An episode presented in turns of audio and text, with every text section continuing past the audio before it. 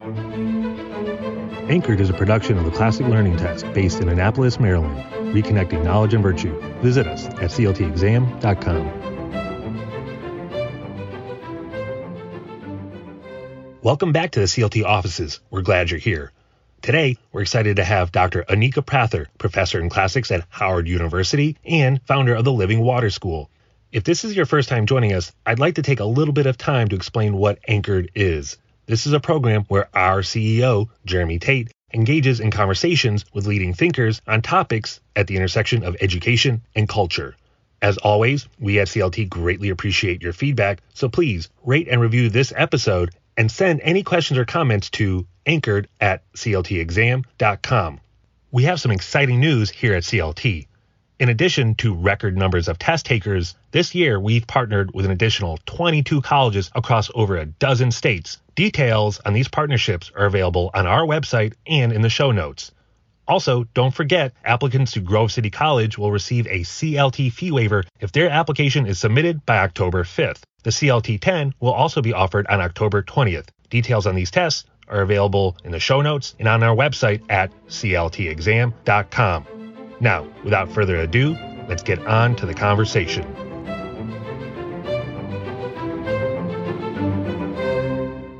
Uh, welcome to Anchor, the official podcast of the Classic Learning Test. Uh, today we have a real treat. Dr. Anika Prather uh, is here with us today.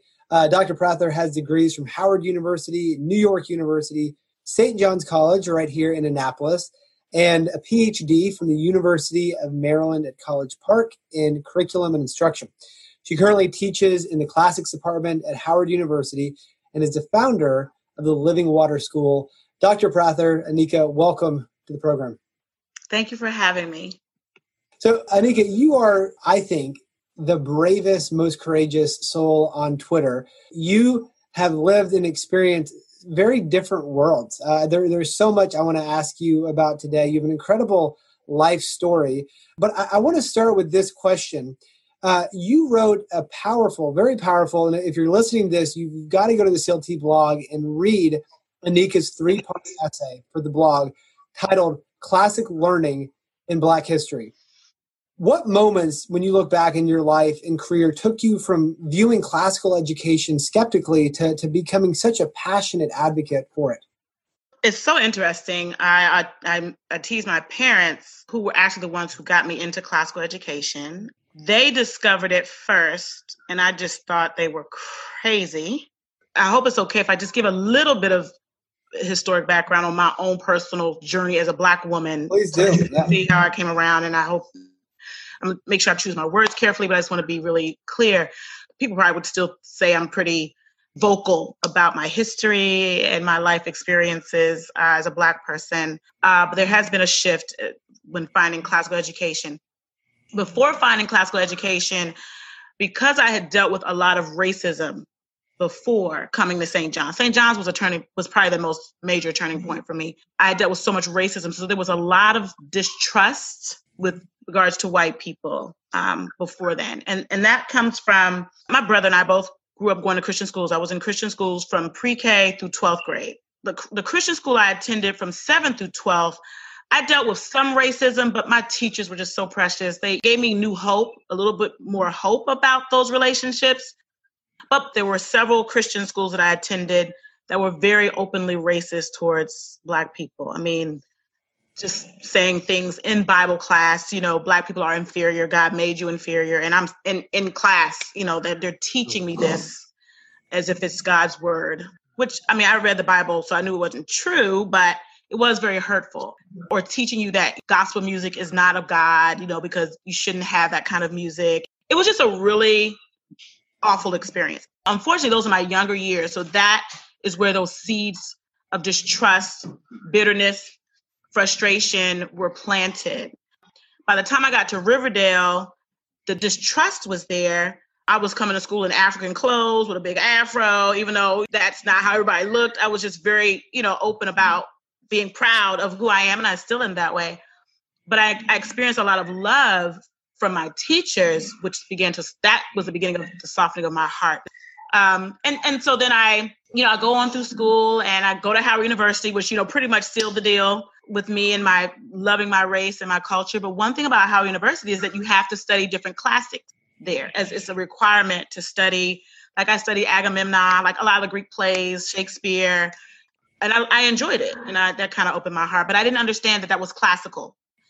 Well, fast forward even farther, and my parents happened to see a pamphlet at a retreat center about classical education and I, I tell my mom, I believe it really was God. I mean, because like instantly they saw the pamphlet, like, oh, we're starting a Christian school, we're starting a classical school.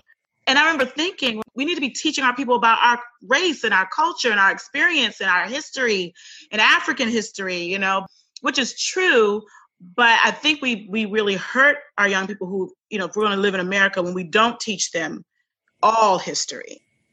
And so, so I was in public school. I thought they were crazy. They're having board meetings like every week for almost two years, I think, and just planning this. And they're just working hard. And my mom is like, you know, you know, you can come work at the school. I'm like, girl, I'm making about fifty thousand dollars a year, and I'm in a more open-minded public school. I'm good. Like that's okay. And then I, I had to teach a class in my public school, uh, a sex education class to fifth graders that was so antithetical to everything I believed couldn't take it. And I don't I'm I am a strong believer that you should obey the laws of the land. So I said, I'm not gonna be able to obey these laws.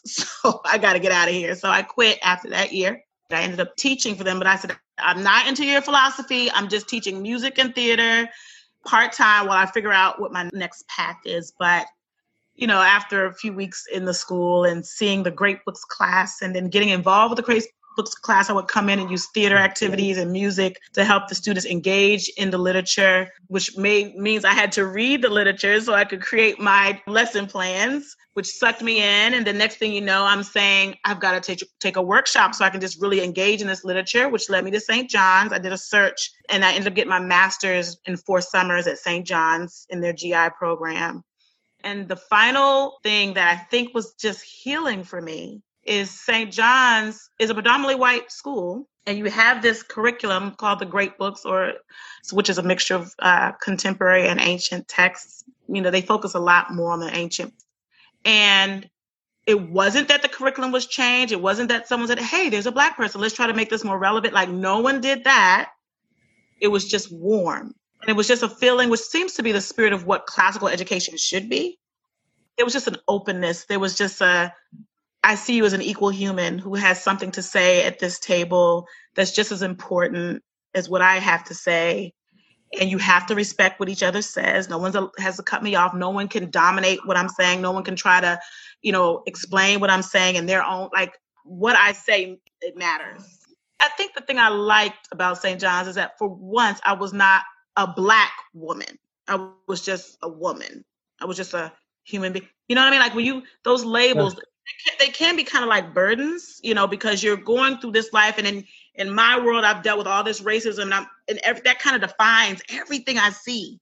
But when I got to St. John's, that was off the table, and people may hear this and say, "Well, you know, she wanted to forget her history." That's not. I can't forget my history. That's utterly impossible.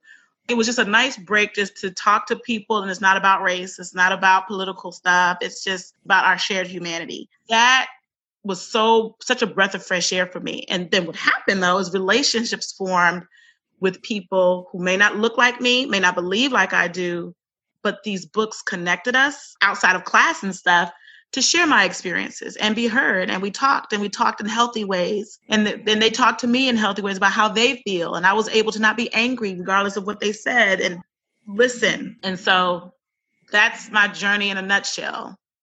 And then you went from there and, and actually did your, your PhD at the University of Maryland on classical education within the, the Black tradition and had some pushback. I remember you telling me. Oh, yeah, absolutely. Um, this is one of the reasons why you had to drag me out, Jeremy, kicking and screaming. Uh, I mean, actually, when I when I finally graduated, I put my dissertation in a drawer and was like, I'm done with that. It was such wow. a miserable experience. Um, when I discovered St. John's and was starting the Great Books class, I had also I had already gotten accepted to my PhD program. So when I found St. John's, I was like, I can't do a master's and a PhD. Like that's crazy. Like I can't do that. So I resisted it for a while, but it just kept calling me. So when I found out about St. John's summer, you can do it in four summers. I was like, well, I'll do my PhD during the school year and St. John's in the summers. what began. So when I came in, when I got accepted into my PhD program, I was accepted under the thought that I was going to be researching how the arts can be used in an English class, a high school mm. English class. Well, when I started going to St. John's, and what I would do is I would in the and, and I was teaching part time at the school. So what I would do in the summers, I would go to St. John's. Then whatever I read at St. John's, I would take that, scale it back a little bit, but teach it in the school and use my the creative arts to get them engaged.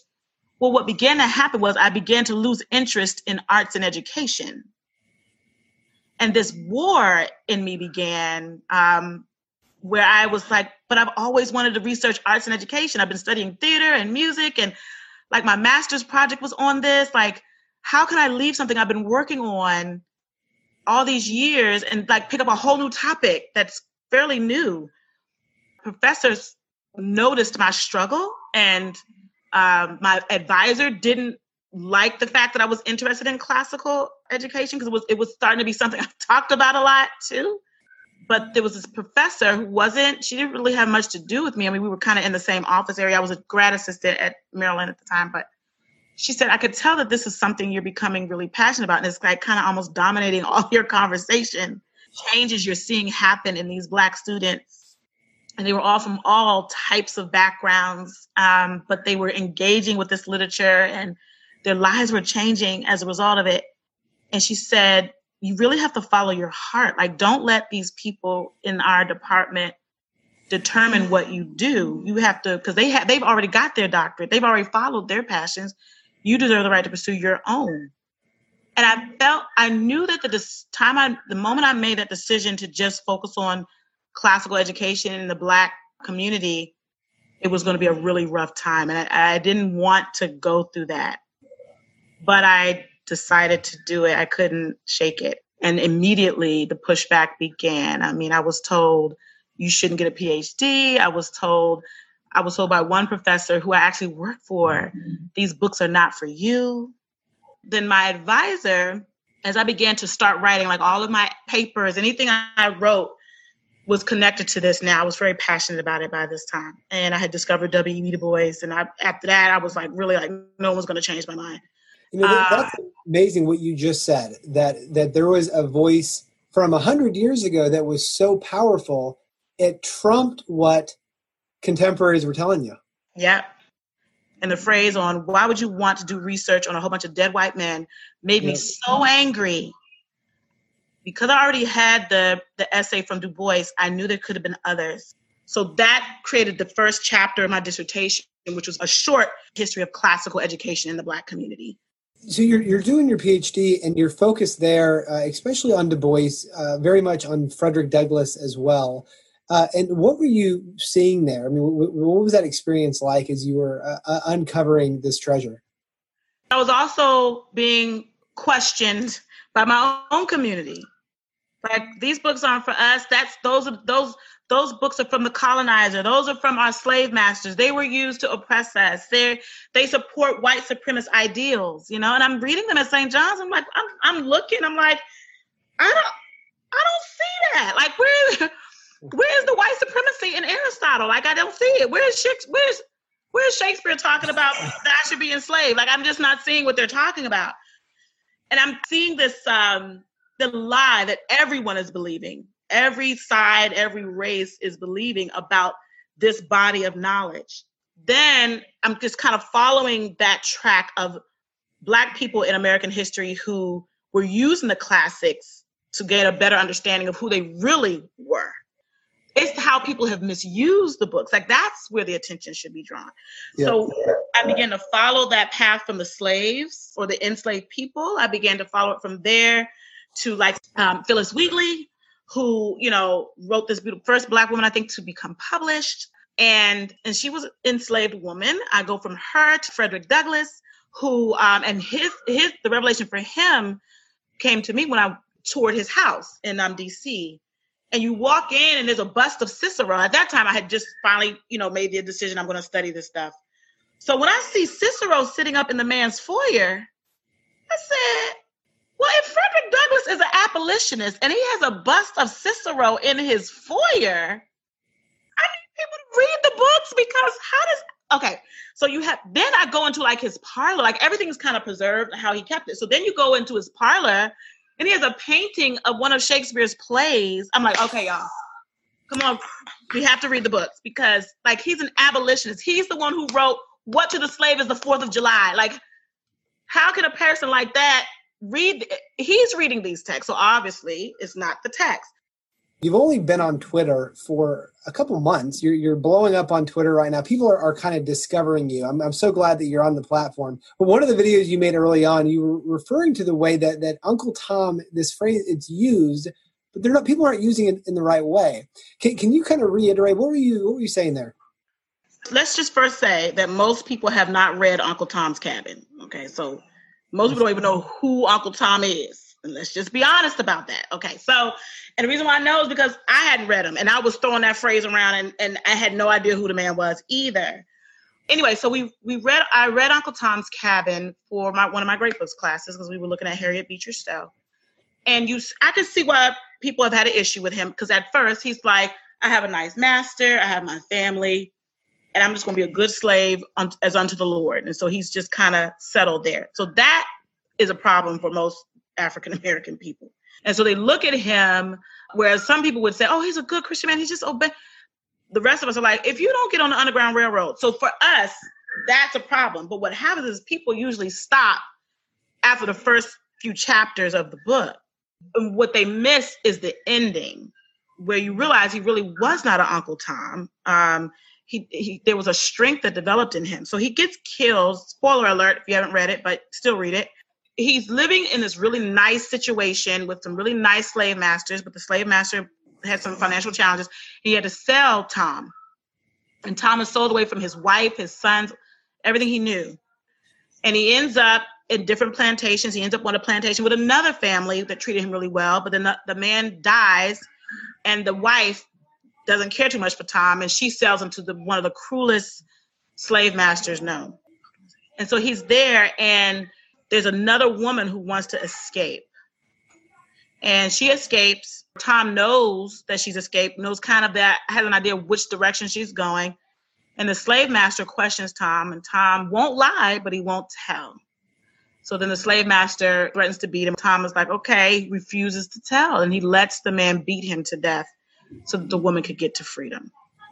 And the whole time the man is beating him, he just ta- he takes it and he does it to protect the girl, to give her the time to get away, you know, all of that. And so for me, I feel like that doesn't quite sound like an Uncle Tom to me because an so, Uncle Tom would, would told. This is really powerful. So you're saying Uncle Tom is, is really a, a Christ figure. He, he's laying his life down for the freedom of another. Yes. I think what people and they don't realize that, and and so sometimes we refer, and it, there's two ways we misuse it. We misuse it. I mean, I'm people. I know people call me Uncle Tom because I love classics. I already know. I think there are two ways that it's misused. The one way is that if you just see a black person just trying to get a, along, like there, John Lewis was even sometimes accused of when he especially went into politics. I, I haven't heard the word Uncle Tom, but you you hear the language around him sometimes of people feeling like he's sold out by joining in and working in legislation. One thing I learned about Martin Luther King is you really can't bring the beloved community into being if we all stay in our separate corners and don't come together and work with each other.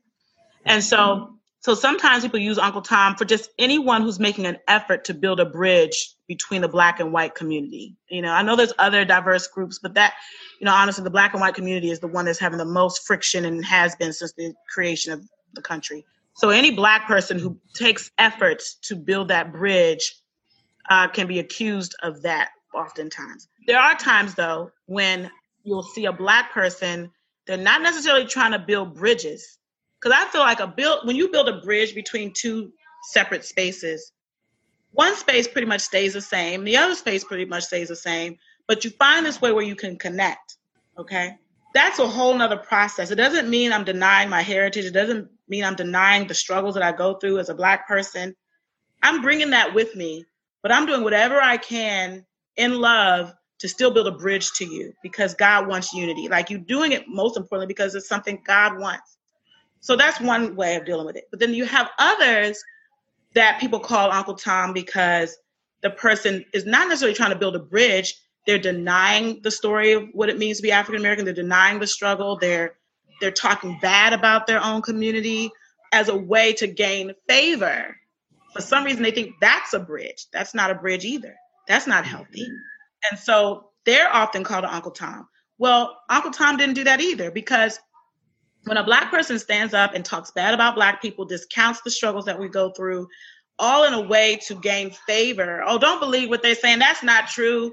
That's not what Uncle Tom did. Uncle Tom tried to help the runaway slave, but he was able to do it in a way that everyone could respect. So I think it's just all around people misuse Uncle Tom.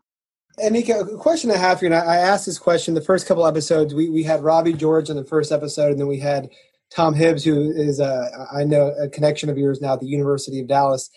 We were talking about the role of the great books in uh, building a foundation for unity and civil dialogue. Right now, we all know America is in crisis. Yes. What role can classical education play in healing? Yeah. Jeremy, you follow me. That's why I've said no talking about politics, no talking about this, that, and the other. We're just talking about the great books.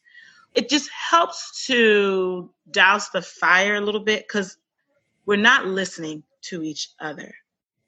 And both sides are working very hard to promote a certain reality that they each have. And no one's really listening to the other. And so it, it's distressing to watch. What Great Books does is it takes all of those hot button topics off the table and all you have left is the story of humanity the story of truth of beauty of virtue. That's all you have and that's all you're allowed to talk about. See one of the rules of st john's is you cannot really talk too much about your personal life. You can only talk about the text. But what happens is as you're talking about the text all of you all gain these life lessons that do touch you personally. And then it also leads to discussions outside of the class time where you can come together personally.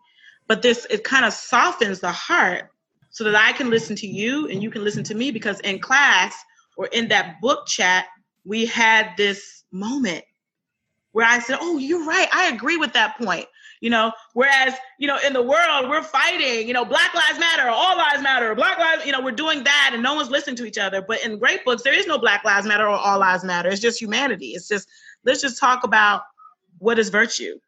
So what classics does is it takes us away from that world into this time period that none of us has anything to do with. It strips us of all of our biases. It strips us of all of our political views and we're having this meaningful conversation around a beautiful text. Final question for you. If there's just one single text, if there's one book that has influenced you the most, what is it? And why did it influence you so much? I, I have to answer that with two. Um, the autobiography of Frederick Douglass and um, um, W.B. Du Bois's Souls of Black Folk were the, the two. I have because they were, I kind of almost inhaled both of them at the same time. W.B. Du Bois's um, Souls of Black Folk. I mean, that whole collection of essays, he's just talking about classical education so explicitly. You know I mean? Like the other books I read, you can tell that they're doing it because of the books they say they're reading. But Du Bois talks about classical education as a philosophy, even saying words like trivium, quadrivium, and saying that this is the education that we need and he's so beautiful because he's co-founder of the NAACP. The, the, the amount of work he put into our education and progress here, you know, he such gives such strong evidence of the power of these books even for our people. CLT, we're, we're kind of weird as a company. We start every morning actually reading out loud together. And uh, the, the past quarter, our theme uh, has been anchored, and then we've been reading Souls of Black Folk. And you actually came in and you were the guest speaker, uh, and you kicked off uh, the quarter for us. And uh, after that, you know, we, we were so excited to, to, get in that. It's a heavy read. I, you know, I think every day it's we have to kind of rip ourselves away from this conversation that we all want to have so badly. Du Bois's book probably has, uh, and then his uh, essay on the training of black men where he just lists the importance of reading classics and how they are an escape for us. Um, I could totally identify with that. Dr. Prather, Anika, this has been a delight to, to, to, sit down with you. You're doing big things. I, am thrilled. If you're not already, follow Anika on Twitter. In fact, follow her and put the little bell on, on her so you get a notification when she tweets something because what she has to say is important. Uh, America needs it to hear it for sure. So thank you. Thank you for having me. Thank you for listening. Please subscribe, and if you enjoyed this episode, feel free to share with friends and colleagues. Join us next week when we'll be visited by Dr. Michael Poliakoff, President of the American Council of Trustees and Alumni. CLT, Reconnecting Knowledge and Virtue.